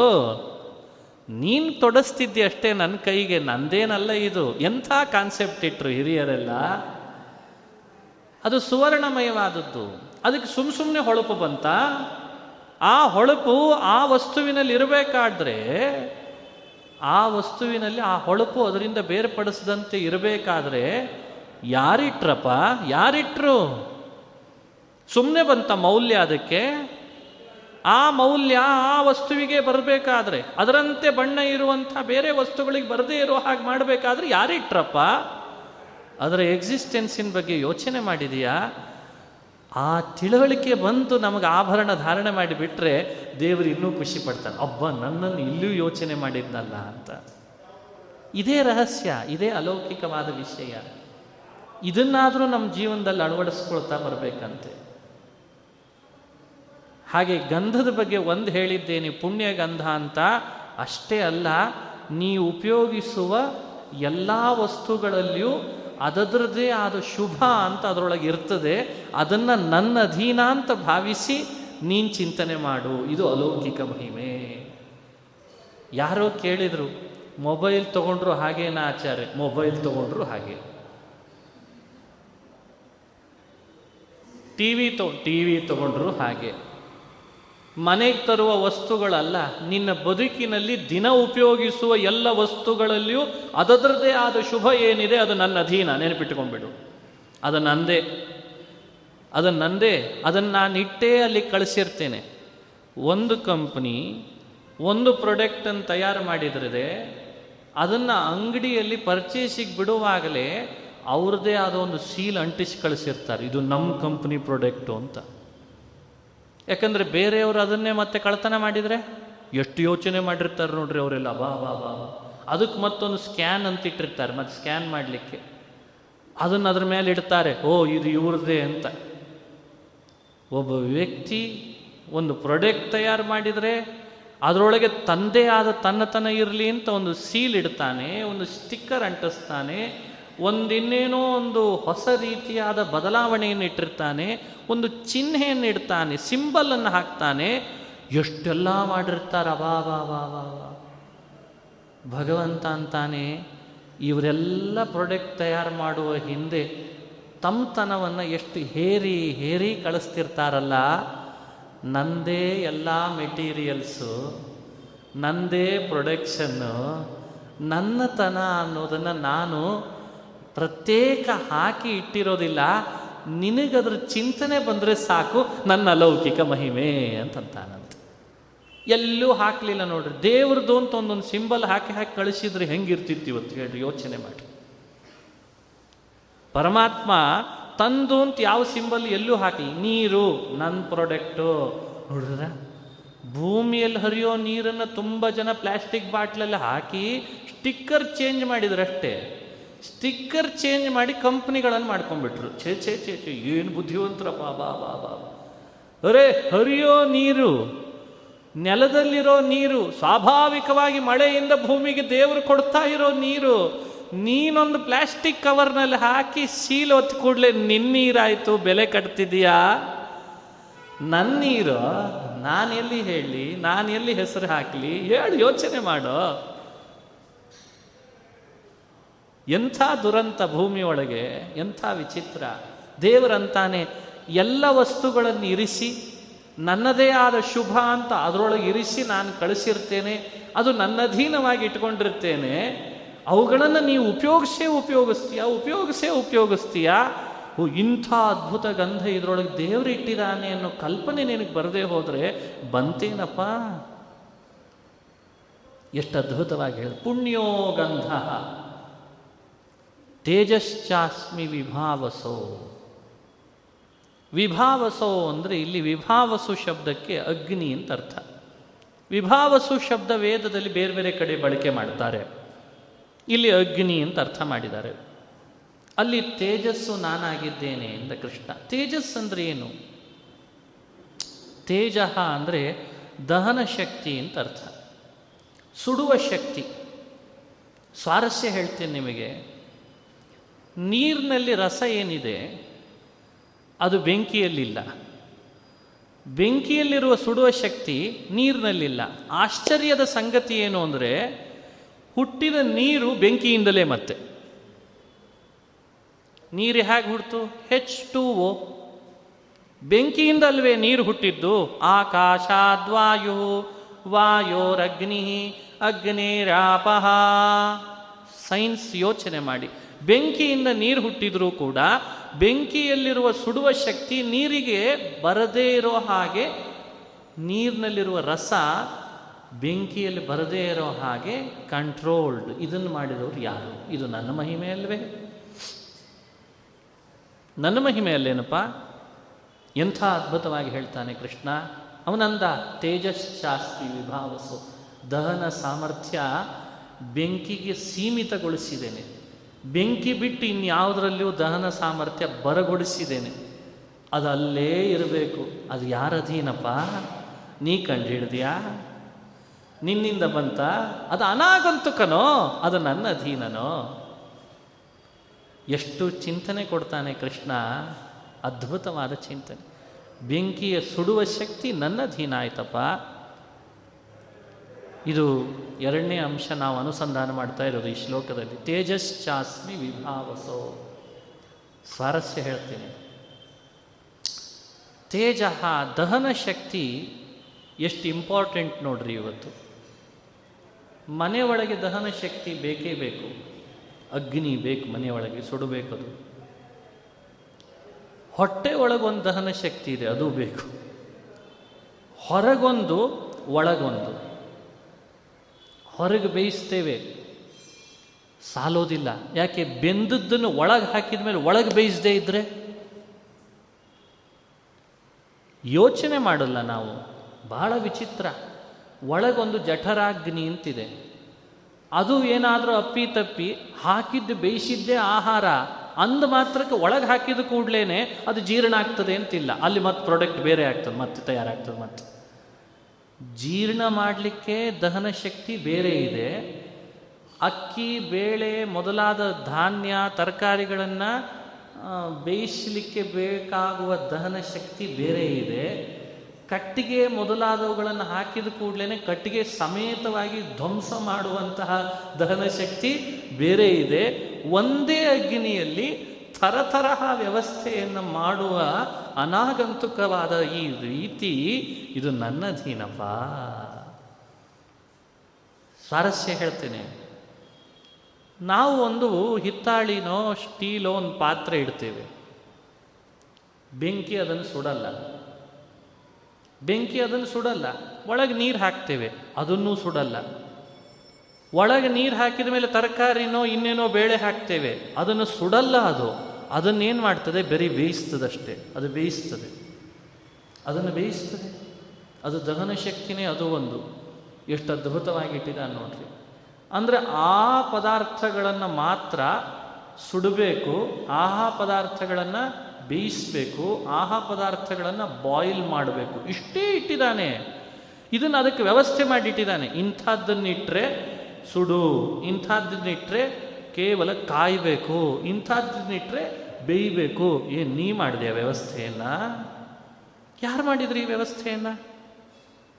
ಸ್ಟೀಲ್ ಇಟ್ಟರೆ ಬೇರೆ, ಹಿತ್ತಾಳಿ ಇಟ್ಟರೆ ಬೇರೆ ಕಂಚಿಟ್ರೆ ಬೇರೆ. ಒಂದೇ ಅಗ್ನಿ ಆ ಪದಾರ್ಥಗಳಿಗೆ ಅನುಗುಣವಾಗಿ ತನ್ನ ಶಕ್ತಿಯನ್ನು ಒಳಗಡೆಯಲ್ಲಿ ಹಾಕಿಸಿ ನೀರನ್ನು ಹೇಗೆ ಬಾಯ್ಲ್ ಮಾಡ್ತದೆ, ತರಕಾರಿಯನ್ನು ಹೇಗೆ ಬೇಯಿಸ್ತದೆ. ಏನು ಅದ್ಭುತ ಇಟ್ಟಿದ್ದಾನ್ರಿ ಭಗವಂತ. ಆಹಾ ಎಂಥ ಅದ್ಭುತ ಹೇಳ್ತಾನೆ ಕೃಷ್ಣ. ಆ ಬೆಂಕಿಯಲ್ಲಿ ಈ ಎಲ್ಲ ವಿಚಿತ್ರ, ವಿಭಿನ್ನ ವಿಭಿನ್ನ ವ್ಯವಸ್ಥೆಯನ್ನು ನೀ ಕಾಣ್ತೀಯಲ್ಲ, ಅದು ನನ್ನ ಅಧೀನಪ್ಪ ತೇಜಶ್ಚಾಸ್ಮಿ ವಿಭಾವಸೋ. ಜೀವನಂ ಸರ್ವಭೂತೇಶು ಎಂಥ ಅದ್ಭುತವಾದ ಮಾತು.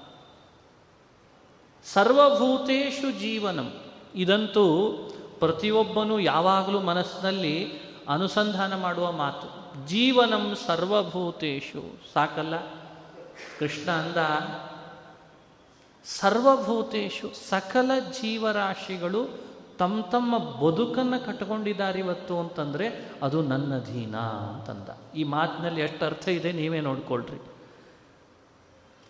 ಕ್ರಿಮಿ ಬದುಕ್ತದೆ. ಇರುವೆ ಬದುಕ್ತದೆ.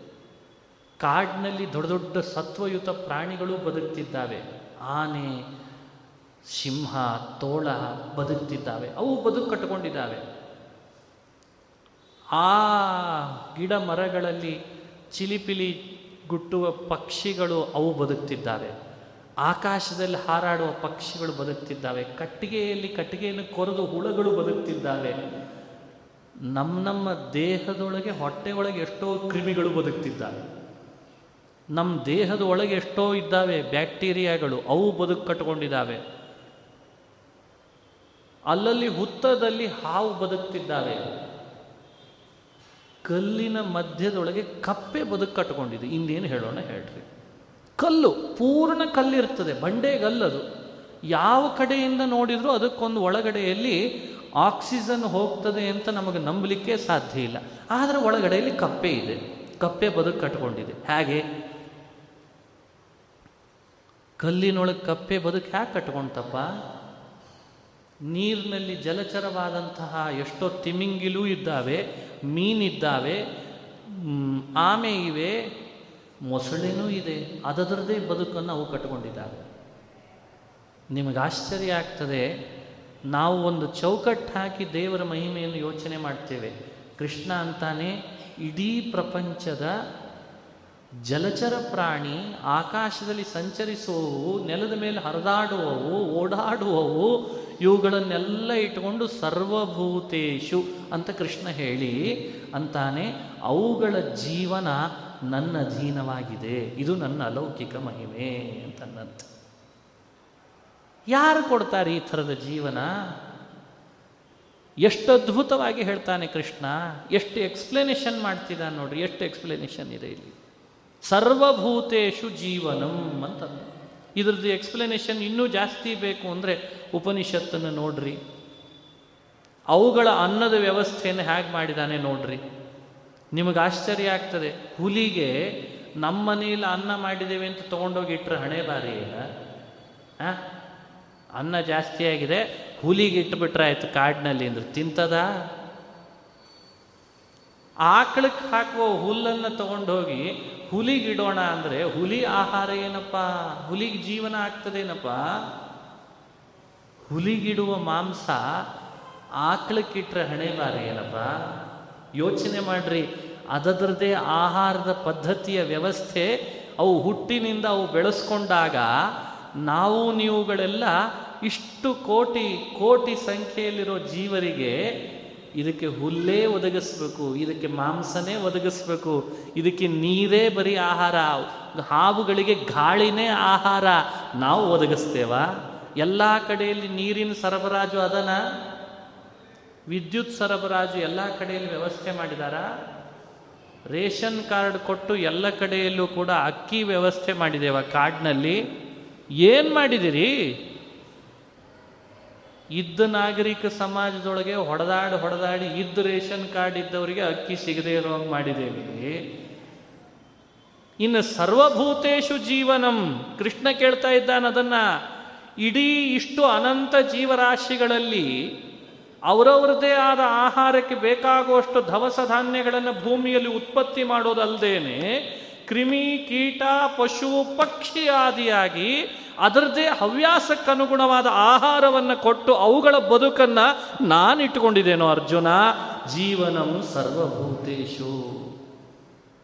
ನೀ ಬೆಳೆಸ್ತೀಯ ಕಲ್ಲಲ್ಲಿ ಕಪ್ಪೆಯನ್ನ? ನೀ ಬೆಳೆಸ್ತೀಯ ಗುಹೆಗಳಲ್ಲಿ ಸಿಂಹಗಳನ್ನ? ನೀ ಬೆಳೆಸ್ತೀಯನಪ್ಪ ಆನೆಗಳ ಸಂತತಿಯನ್ನ? ನೀ ಬೆಳೆಸ್ತೀಯ ಜಿಂಕೆಗೆ ಬೇಕಾದ ಆಹಾರವನ್ನು ಒದಗಿಸಿ ಜಿಂಕೆಗಳನ್ನ, ಮೃಗಗಳನ್ನ? ಏನೇನು ಸತ್ವ ಅವುಗಳಲ್ಲಿ ಪಡ್ಕೊಂಡಿದ್ದಾವವು ಅಷ್ಟು ಆಹಾರ ತಿನ್ನದೇ ಹೋದರೆ ಅವು ನಿಶಕ್ತಿಯಾಗಿ ಸತ್ತೋಗ್ತಾವೆ. ಅಲ್ಲೆಲ್ಲ ವೆಟರ್ನರಿ ಡಾಕ್ಟರನ್ನು ಕಳಿಸ್ತೀಯನಪ್ಪ ಹಾಂ ಚಳಿಗಳಿ, ಚಳಿ, ಮಳೆ, ಬಿಸಿಲು, ಗಾಳಿ, ಅವುಗಳಿಗೆ ಬೇಕಾದ ಚರ್ಮದ ಹೊದಿಕೆ, ಎಷ್ಟು ದಪ್ಪ ಇದ್ದರೆ ಎಷ್ಟು ಟೆಂಪರೇಚರ್ ಚಳಿಯನ್ನು ತಡ್ಕೊಳ್ತದೆ, ಎಷ್ಟು ದಪ್ಪ ಇದ್ದರೆ ಬಿಸಿಲನ್ನು ತಡ್ಕೊಳ್ತದೆ, ಹಿಮಾಲಯಗಳ ಪ್ರಾಣಿಗಳ ವೈವಿಧ್ಯತೆ ಏನು? ಬಿಸಿಲುಗಾಡಿನ ಪ್ರಾಣಿಗಳ ವೈವಿಧ್ಯತೆ ಏನು? ನಿನಗೆ ಗೊತ್ತಾ? ಅಪ್ಪಿ ತಪ್ಪಿ ಹಿಮಾಲಯದಲ್ಲಿ ಓಡಾಡುವ ಪ್ರಾಣಿಗಳನ್ನು ತಂದು ಇಲ್ಲಿ ನಮ್ಮೂರಿನಲ್ಲಿ ಇಟ್ಕೋತೀವಿ ಅಂದ್ರೆ ಸತ್ತೇ ಹೋಗ್ತಾವು. ರಾಜಸ್ಥಾನದ ಆಕಳ ಸಂತತಿಯನ್ನ ಕರ್ನಾಟಕಕ್ಕೆ ತಂದರೆ ಬದುಕ್ತಾ ಇಲ್ಲ. ಕರ್ನಾಟಕದಲ್ಲಿರುವ ಕೆಲವು ದಕ್ಷಿಣ ದೇಶದ ಕರ್ನಾಟಕದ ಪ್ರಾಂತದ ಆಕಳ ಸಂತತಿಯನ್ನ ಉತ್ತರ ಕರ್ನಾಟಕದ ಬಿಸಿಲಿ ತಡ್ಕೊಳ್ಳಿಕ್ಕಾಗ್ತಾ ಇಲ್ಲ. ಇನ್ನು ಉತ್ತರ ಕರ್ನಾಟಕದನ್ನ ದಕ್ಷಿಣ ಪ್ರಾಂತಕ್ಕೆ ತಗೊಂಡು ಹೋದರೆ ಆ ಆಕಳ ಸಂತತಿಗೆ ಆ ಆಹಾರ ತಡಿತಾ ಇಲ್ಲ. ಯೋಚನೆ ಮಾಡ್ರಿ. ನಾರ್ತ್ ಇಂಡಿಯನ್ಸ್ನಲ್ಲಿರುವ ಆಹಾರ ಪದ್ಧತಿ ಏನಿದೆ? ಗೋಧಿ ಮೊದಲಾದ ಹಿಟ್ಟಿನ ಆಹಾರ ಅವ್ರನ್ನ ದಕ್ಷಿಣ ಭಾರತಕ್ಕೆ ಕರ್ಕೊಂಡು ಬಂದು ಅನ್ನದ ಆಹಾರ ಕೊಟ್ಟರೆ ಅವರಿಗೆ ತಡಿತಾ ಇಲ್ಲ. ಇಲ್ಲಿಯವರನ್ನ ಅಲ್ಲಿ ಕರ್ಕೊಂಡು ಹೋಗಿ ಬರೀ ನೀವು ಗೋಧಿ, ಹಿಟ್ಟು ಮೊದಲಾದ ಆಹಾರ ಕೊಟ್ಟರೆ ಅದು ಅವರಿಗೆ ತಡೆಯಲ್ಲ. ಆದರೂ ಎಲ್ಲರೂ ಬದುಕಬೇಕಾಗಿದೆ. ಅದನ್ನು ವ್ಯವಸ್ಥೆ ನಾ ಮಾಡ್ತೀನಿ. ಮನುಷ್ಯ, ನೀನು ಏನು ತಿಳಿದಿರಿ ನನ್ನ ಮಹಿಮೆಯನ್ನು ಅಂತಾನೆ ಭಗವಂತ. ಯಾವ ಎಣ್ಣೆ ಎಲ್ಲಿ ಪ್ರೊಡಕ್ಟ್ ಕೊಡಬೇಕು, ಎಲ್ಲಿ ಸಾಸಿವೆ ಎಣ್ಣೆ, ಎಲ್ಲಿ ಕುಸುಬಿ ಎಣ್ಣೆ, ಎಲ್ಲಿ ಶೇಂಗಾದ ಎಣ್ಣೆ, ಎಲ್ಲಿ ಗೋಧಿ ಬೆಳೆ, ಎಲ್ಲಿ ಜೋಳದ ಬೆಳೆ ಯಾವ ಮಣ್ಣಿನ ವ್ಯವಸ್ಥೆ ಗುಣಧರ್ಮಗಳು ಏನು ಎಲ್ಲಿ ಹಿಟ್ಟಿನ ಪದಾರ್ಥ ತಿಂದರೆ ಗಟ್ಟಿ ಮುಟ್ಟಿರ್ತಾರೆ, ಎಲ್ಲಿ ಅನ್ನ ತಿಂದರೆ ಗಟ್ಟಿ ಮುಟ್ಟಿರ್ತಾರೆ, ಇದು ಮನುಷ್ಯರಲ್ಲೇ ಇಷ್ಟಿರಬೇಕಾದ್ರೆ ಕಾಡಿನ ಪ್ರಾಣಿಗಳಲ್ಲಿರೋ ಆಹಾರವನ್ನು, ಆ ಫುಡ್ಡನ್ನು ಅವುಗಳಿಗೆ ಅಲ್ಲಲ್ಲೇ ಕಾಡಿನಲ್ಲಿ ತಯಾರು ಮಾಡಿಸಿ ಒದಗಿಸಿ, ಯಾವತ್ತೂ ಕೂಡ ಕಾಡಿನ ಪ್ರಾಣಿಗಳು ಹಾಗೇ ಆಹಾರ ಇಲ್ಲದೆ ಸತ್ತೋದು ಅಂತ ಅನಿಸದೇನೆ ಜೀವನಂ ಸರ್ವಭೂತೇಶು. ನೀನೇನು ಮಾಡ್ತೀಯ? ನೀ ಏನು ಮಾಡ್ತೀಯ ಭೂಮಿಯಲ್ಲಿ? ಹಾ? ನಂದದು ನನ್ನ ಅಧೀನ ಅಂತಾನೆ ಭಗವಂತ. ಯೋಚನೆ ಮಾಡ್ರಿ ನೀವೆಲ್ಲ. ನವಿಲು ಹೇಗೆ ಬದುಕ್ತದೆ? ನವಿಲಿನ ಆಹಾರ ಏನು? ಮೀನು ಹೇಗೆ ಬದುಕ್ತದೆ? ಮೀನಿನ ಆಹಾರ ಏನು? ಆಮೆ ಹೇಗೆ ಬದುಕ್ತದೆ? ಆಮೆ ಆಹಾರ ಏನು? ಕೇಳಿರ್ಯಾ ಹಾವು ಹೇಗೆ ಬದುಕ್ತದೆ? ಹಾವಿನ ಆಹಾರ ಏನು? ಒಂಟೆ ಹೇಗೆ ಬದುಕ್ತದೆ? ಒಂಟೆ ಹಸಿವಾದರೆ ಹೇಗೆ ಬದುಕ್ತದೆ? ಬರೀ ಮುಳ್ಳು ತಿನ್ಕೊಂಡು ತನ್ನ ಹಸಿವೆಯನ್ನು ನೀಗಿಸ್ಕೊಳ್ತದೆ. ಮುಳ್ಳು ತಿಂದರೂ ಒಳಗಡೆ ಇರುವ ಚರ್ಮ ಅದಕ್ಕೆ ಮಾತ್ರ ಸುಲಿಯದಂತೆ ಒಳಗಿನ ಚರ್ಮವನ್ನು ಎಷ್ಟು ಹಾರ್ಡಾಗಿ ಭಗವಂತ ಇಟ್ಟಿದ್ದಾನೆ. ನಾವು ಮುಳ್ಳು ತಿಂದರೆ, ಹಣೆ ಬಾರ ನಾವೇನಾದರೂ ಅಪ್ಪಿ ತಪ್ಪಿ ಒಂಟೆ ಮುಳ್ಳು ತಿಂತದೆ ಅಂತ ನಮಗೆ ಮುಳ್ಳು ತಿನ್ಲಿಕ್ಕೆ ಶುರು ಮಾಡಿದರೆ ಹಣೆ ಬಾರಿಗೆ ಆದರೆ ಮುಳ್ಳು ತಿಂತದೆ ಒಂಟೆ ಬದುಕು ಕಟ್ತಾನೆ ಭಗವಂತ. ಮುಳ್ಳೇ ತಿನ್ನು, ಬದುಕು ಅಂತಾನೆ ಭಗವಂತ. ಆಗ್ತದ? ಇಡೀ ಒಂದು ಸರೋವರದೊಳಗೆ ಆಮೆ ತನ್ನ ಆಹಾರ ಹುಡುಕ್ತಾ ಬಂದಾಗ ಅಲ್ಲಲ್ಲೇ ಕಟ್ಟಿದ ಹಸಿರು ಪಾಚಿಯನ್ನು ತಿಂತದೆ, ಆದರೆ ಬದುಕ್ತದೆ. ನಮಗ ಆಹಾರ ಆಗ್ತದ? ಜೀವನಂ ಸರ್ವಭೂತೇಶು. ಮನುಷ್ಯ ಸುಮ್ಮನೆ ಕೂತದ್ದೇ ದೊಡ್ಡ ತಪ್ಪು. ಅದಕ್ಕೇನೆ ದೈವದ ಶಕ್ತಿ ಎಂಥದ್ದು ಅಂತ ಅನ್ನೋದನ್ನು ಸುಮ್ಮನೆ ಕೂತ್ರೆ ಅರ್ಥ ಆಗಲ್ಲ. ಥಿಂಕಿಂಗ್ ಪವರ್ ಬೆಳೆಸ್ಕೊಡ್ರಿ. ದೇವ್ರು ಹೇಗೆ ಇಟ್ಟಿದ್ದಾನಲ್ಲ ಇದನ್ನು? ದೇವ್ರು ಹೇಗೆ ಇಟ್ಟಿದ್ದಾನೆ ನೀರಿನಲ್ಲೇ ಇದ್ದು, ನೀರನ್ನು ಕುಡಿಯದೆ, ನೀರಿನಲ್ಲಿ ಸಾಯದೆ, ನೀರನ್ನು ಬಿಟ್ಟು ಹೊರಗೆ ಬಂದರೆ ಸಾಯ್ತೇನೆ ಅಂತ ನೀರಿನಲ್ಲಿ ಬದುಕೊಂಡ ಮೀನಿಗೆ ಎಲ್ಲಿದ ಆಹಾರ ದೇವರು ಒದಗಿಸ್ತಾನೆ ಅಂತ ಯೋಚನೆ ಮಾಡಿರಾ? ಏನು ಆಹಾರ ತಿಂತದೆ ಅಂತ ಯೋಚನೆ ಮಾಡಿರ? ಎಂಥ ಅದ್ಭುತ ಸೃಷ್ಟಿ. ಏನು ಅದ್ಭುತ. ಹುಚ್ಚಿಡ್ದು ಹೋಗಿದೆ ವಿಜ್ಞಾನಿಗಳಿಗೆ, ಆಶ್ಚರ್ಯ ಆಗ್ತಾ ಇದೆ, ಛೇ ಇದು ಏನು ಹೇಗೆ ಬದುಕ್ತಾವೆ ಇವೆಲ್ಲ ಇಲ್ಲಿ ಅಂತ. ಹೇಗೆ ಬದುಕ್ತಾವೆ? ಕಪ್ಪೆ, ಅರೆ, ಇಡೀ ಸುತ್ತಲೂ ಕಲ್ಲೇ ಕಲ್ಲು. ಒಂದು ಸಣ್ಣ ಒಳಗಡೆಯಲ್ಲಿ ತನ್ನ ಶಬ್ದ ಮಾತ್ರ ಹೊರಗಡೆ ಕೊಡ್ತಾ ಇರ್ತದೆ, ಒಟ್ರುಗೊಡ್ತಾ ಇರ್ತದೆ ಒಟ್ರುಗೊಡ್ತಾ ಇರ್ತದೆ. ಯಾವ ಪೋರ್ಷನ್ನಲ್ಲೂ ಆಹಾರ ಒಳಗೆ ಹಾಕ್ಲಿಕ್ಕೆ ಸಾಧ್ಯ ಇಲ್ಲ. ಆದರೆ ಕಪ್ಪೆ ಒಳಗೆ ಬದುಕಿರ್ತದೆ. ಜೀವನಂ ಸರ್ವಭೂತೇಶು. ಏನು ಆಹಾರ ಹಾಕಿದಿ ನೀನು ಅದಕ್ಕೆ? ನನ್ನ ದೀನ ನಾ ಬದುಕಿಸ್ಬೇಕು ಅಂದರೆ ಬದುಕ್ತದೆ. ನಾನು ಸಾಕು ನೀನು ಬದುಕು ಅಂದರೆ ಹೋಗ್ತದೆ. ಅದು ನನ್ನ ಅಧೀನನೋ? ಜೀವನಂ ಸರ್ವಭೂತೇಶ್. ಹುಡುಕ್ತಾ ಹೋಗ್ರಿ. ಹುಡುಕ್ತಾ ಹೋಗ್ರಿ. ತಾಯಿ ಗರ್ಭದ ಚೀಲದಲ್ಲಿ ನಾವು ನೀವುಗಳೆಲ್ಲ ಒಳಗಿರುವಾಗಲೇನೆ ನಮಗೆ ಅಂತ ಪ್ರತ್ಯೇಕ ಫೀಡಿಂಗ್ ವ್ಯವಸ್ಥೆ ಇಲ್ದಿದ್ರು, ತಾಯಿ ಅದೇ ಹಾಲು ಕುಡಿಸ್ಲಿಕ್ಕೆ ಆಗದಿದ್ರು ಅವಳು ಮಾತ್ರ ತಿನ್ನೋ ಆಹಾರದೊಳಗೆ ಮಗುವಿಗೆಷ್ಟು ಬೇಕೋ ಅಷ್ಟನ್ನೇ ಭಾಗ ಮಾಡಿ ಒಂದು ಗರ್ಭನಾಳದಿಂದ ಇನ್ನೊಂದು ಮಗುವಿನ ಗರ್ಭನಾಳಕ್ಕೆ ಕಳಿಸಿ ಮಗುವನ್ನು ಬದುಕಿಸುವ ದೈವದ ವ್ಯವಸ್ಥೆ ಮುಂದೆ ಜಗತ್ತೇ ನಡೀಲಿಕ್ಕೆ ಸಾಧ್ಯ. ಆ ಗರ್ಭನಾಳ, ಈ ಮಗುವಿನ ಗರ್ಭನಾಳದ ಜೊತೆಯಲ್ಲಿ ಅದನ್ನು ಅಟ್ಯಾಚ್ ಮಾಡಿ ತಾಯಿ ತಿನ್ನುವ ಅತಿ ಖಾರ, ಅತಿ ಹುಳಿ, ಅತಿ ತೀಕ್ಷ್ಣ, ಯಾವುದು ಮಗುವಿಗೆ ಹೋಗದಂತೆ ಯಾವ ಆಹಾರ ಹೋಗಬೇಕೋ ಅಷ್ಟನ್ನೇ ಹೋಗಿ ವ್ಯವಸ್ಥೆ ಮಾಡ್ತಾನಲ್ಲ, ನೀ ಮಾಡಿದ್ಯಾ? ಜೀವನಂ ಸರ್ವಭೂತೇಶು.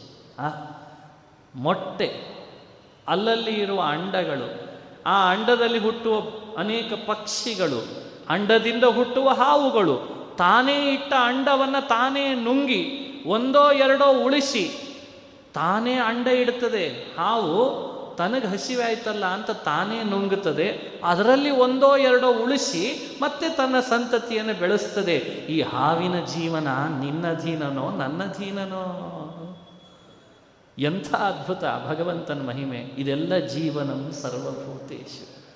ಒಂದೇ ಮಾತಿನಲ್ಲಿ ಹೇಳ್ತಾನೆ, ಆ ಜೀವಗಳು ಅಲ್ಲಲ್ಲಿ ಬದುಕು ಕಟ್ಟಿಕೊಂಡಿದ್ದಾವೆ ಅಂದರೆ ಅವುಗಳ ಎಲ್ಲ ಜೀವನದ ನಿಯಂತ್ರಣ ನನ್ನ ಕೈಯಲ್ಲಿದೆ. ಅದಕ್ಕೆ ನನ್ನನ್ನೇ ಜೀವನ ಅಂತ ಕರೀತದೆ ಉಪನಿಷತ್ತು. ದೇವರೇ ಜೀವನ ಅಂತೆ.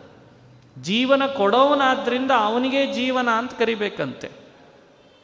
ಅದಕ್ಕೆ ಕೃಷ್ಣ ಅಂದ, ಜೀವನಂ ಸರ್ವಭೂತೇಶು ಯೋಚನೆ ಮಾಡ್ತಾ ಹೋದರೆ ಭಗವಂತನ ಅಲೌಕಿಕ ಮಹಿಮೆ ಆಶ್ಚರ್ಯ ಆಗ್ತದೆ ಆಶ್ಚರ್ಯ ಆಗ್ತದೆ.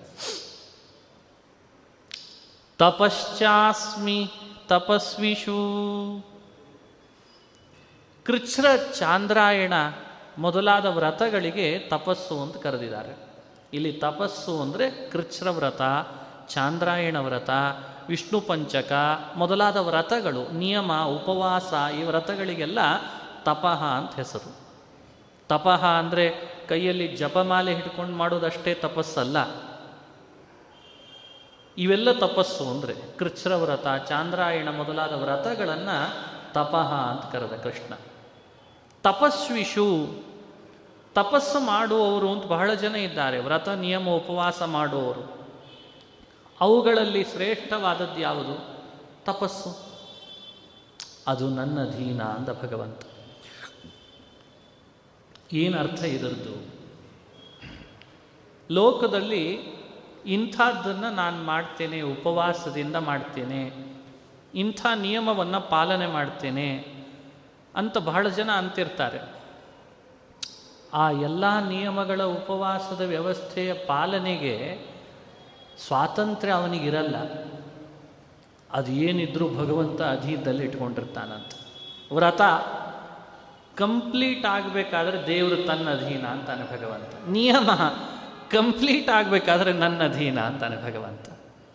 ಹೀಗಾಗಿ ದೇವರಂದ, ನೀ ಮಾಡುವ ವ್ರತ, ನಿಯಮ, ಉಪವಾಸ, ವನವಾಸ, ಏನೇ ಇದ್ರೂ ಕೂಡ ಅದು ನಿನ್ನೊಳಗೆ ಪೂರ್ಣ ಮಟ್ಟಿಗೆ ಕಂಪ್ಲೀಷನ್ ಕಂಪ್ಲೀಟ್ ಆಗಬೇಕು ಅಂದರೆ ನನ್ನ ಅಧೀನವಾಗಿದೆ ಅಂತ. ಸಾರಸ್ಯ ಹೇಳ್ತಿರ್ತದೆ. ಕೆಲವರು ಸುಮಾರು ದಿನ ಪ್ರಯಾಣ ಮಾಡ್ತಿರ್ತಾರೆ. ಎರಡು ದಿನ ಪ್ರಯಾಣ ಮಾಡಿದರೂ ಏನೂ ಹೊಟ್ಟೆಗೆ ತಗೊಳ್ಳೋದಿಲ್ಲ ಹಾಗೇ ಇರ್ತಾರೆ, ತುಂಬ ಗಟ್ಟಿಮುಟ್ಟಾಗಿರ್ತಾರೆ. ಅದೇ ಪ್ರಯಾಣ ಮತ್ತೊಂದು ಸಲ ಅವ್ರು ಮಾಡ್ತಿರ್ತಾರೆ, ಅರ್ಧ ದಿನ ತಡ್ಕೊಳ್ಳಿಕ್ಕಾಗಲ್ಲ ಅವರಿಗೆ. ಒಬ್ಬನೇ ವ್ಯಕ್ತಿ ಒಬ್ಬನೇ ವ್ಯಕ್ತಿ ಒಂದೇ ಕಡೆಯಲ್ಲಿ ಟ್ರಾವೆಲ್ ಮಾಡ್ತಿರ್ತಾನೆ, ಸುಮಾರು ಹೊತ್ತು ಉಪವಾಸ ಕಾಪಾಡ್ಕೋತಾನೆ. ಅದೇ ವ್ಯಕ್ತಿ ಅಲ್ಲೇ ಟ್ರಾವೆಲ್ ಮಾಡುವಾಗ ಮತ್ತೊಂದು ಸಲೀಲಿ ಅವನಿಗೆ ಆ ಉಪವಾಸ ತಡ್ಕೊಳ್ಳಿಕ್ಕಾಗಲ್ಲ ಯಾರ ಅಧೀನ? ಕೆಲವೊಮ್ಮೆ ಸಂಕಲ್ಪ ಮಾಡ್ತಾನೆ, ಪೂರ್ಣ ಮುಗಿಸ್ತಾನೆ. ಕೆಲವೊಮ್ಮೆ ಮಾಡ್ತಾನೆ ಆಗ್ತಾ ಇಲ್ಲ ಅಂತ ಅನಿಸ್ಲಿಕ್ಕೆ ಶುರು ಆಗ್ತದೆ ಯಾರ ಅಧೀನ ತಪಸ್ವಿಶು ತಪಶ್ಚ ಅಹಮಸ್ಮಿ. ನಿನ್ನ ಬದುಕಿನಲ್ಲಿ ನೀನು ಮಾಡಿಕೊಳ್ಳುವ ನಿಯಮಾವಳಿಗಳು ಅದರ ಹಿಂದೆ ಅದು ಕಂಪ್ಲೀಟ್ ಆಗುವ ವ್ಯವಸ್ಥೆ ನನ್ನ ಅಧೀನವಾಗಿದೆ ನೆನಪಿರಲಿ ಅಂತಂದ ಕೃಷ್ಣ. ಇನ್ನೇನು ಬೇಕು ಹೇಳ್ರಿ. ಇನ್ನೇನು ನಾವು ಮಾಡ್ಲಿಕ್ಕೆ ಸಾಧ್ಯ? ಅದೇ ನನ್ನ ಅಧೀನ ಆ ತಪಸ್ಸು ನನ್ನ ಅಧೀನಪ್ಪ ಹೀಗೆ ಜೀವನ ನನ್ನ ಅಧೀನ, ತೇಜಸ್ಸು ನನ್ನ ಅಧೀನ, ಗಂಧ ನನ್ನ ಅಧೀನ. ಇದೆಲ್ಲ ಭಗವಂತನ ಅಲೌಕಿಕ ಮಹಿಮೆಗಳು. ಈ ಅಲೌಕಿಕ ಮಹಿಮೆಗಳನ್ನು ಅನುಸಂಧಾನ ಮಾಡಲಿ ಅಂತಾನೆ ಕೃಷ್ಣ. ಹೀಗೆ ಇದನ್ನು ನಾವು ಚಿಂತನೆ ಮಾಡ್ತಾ ಬಂದಿದ್ದೇವೆ. ನಾಳೆಯ ದಿವಸ ಮತ್ತೆ ಮುಂದಿನ ಶ್ಲೋಕದ ಬಗ್ಗೆ ಅನುಸಂಧಾನ ಮಾಡೋಣ. ಶ್ರೀಕೃಷ್ಣ ಅರ್ಪಣ ವಸ್ತು ಹರಯೇ ನಮಃ.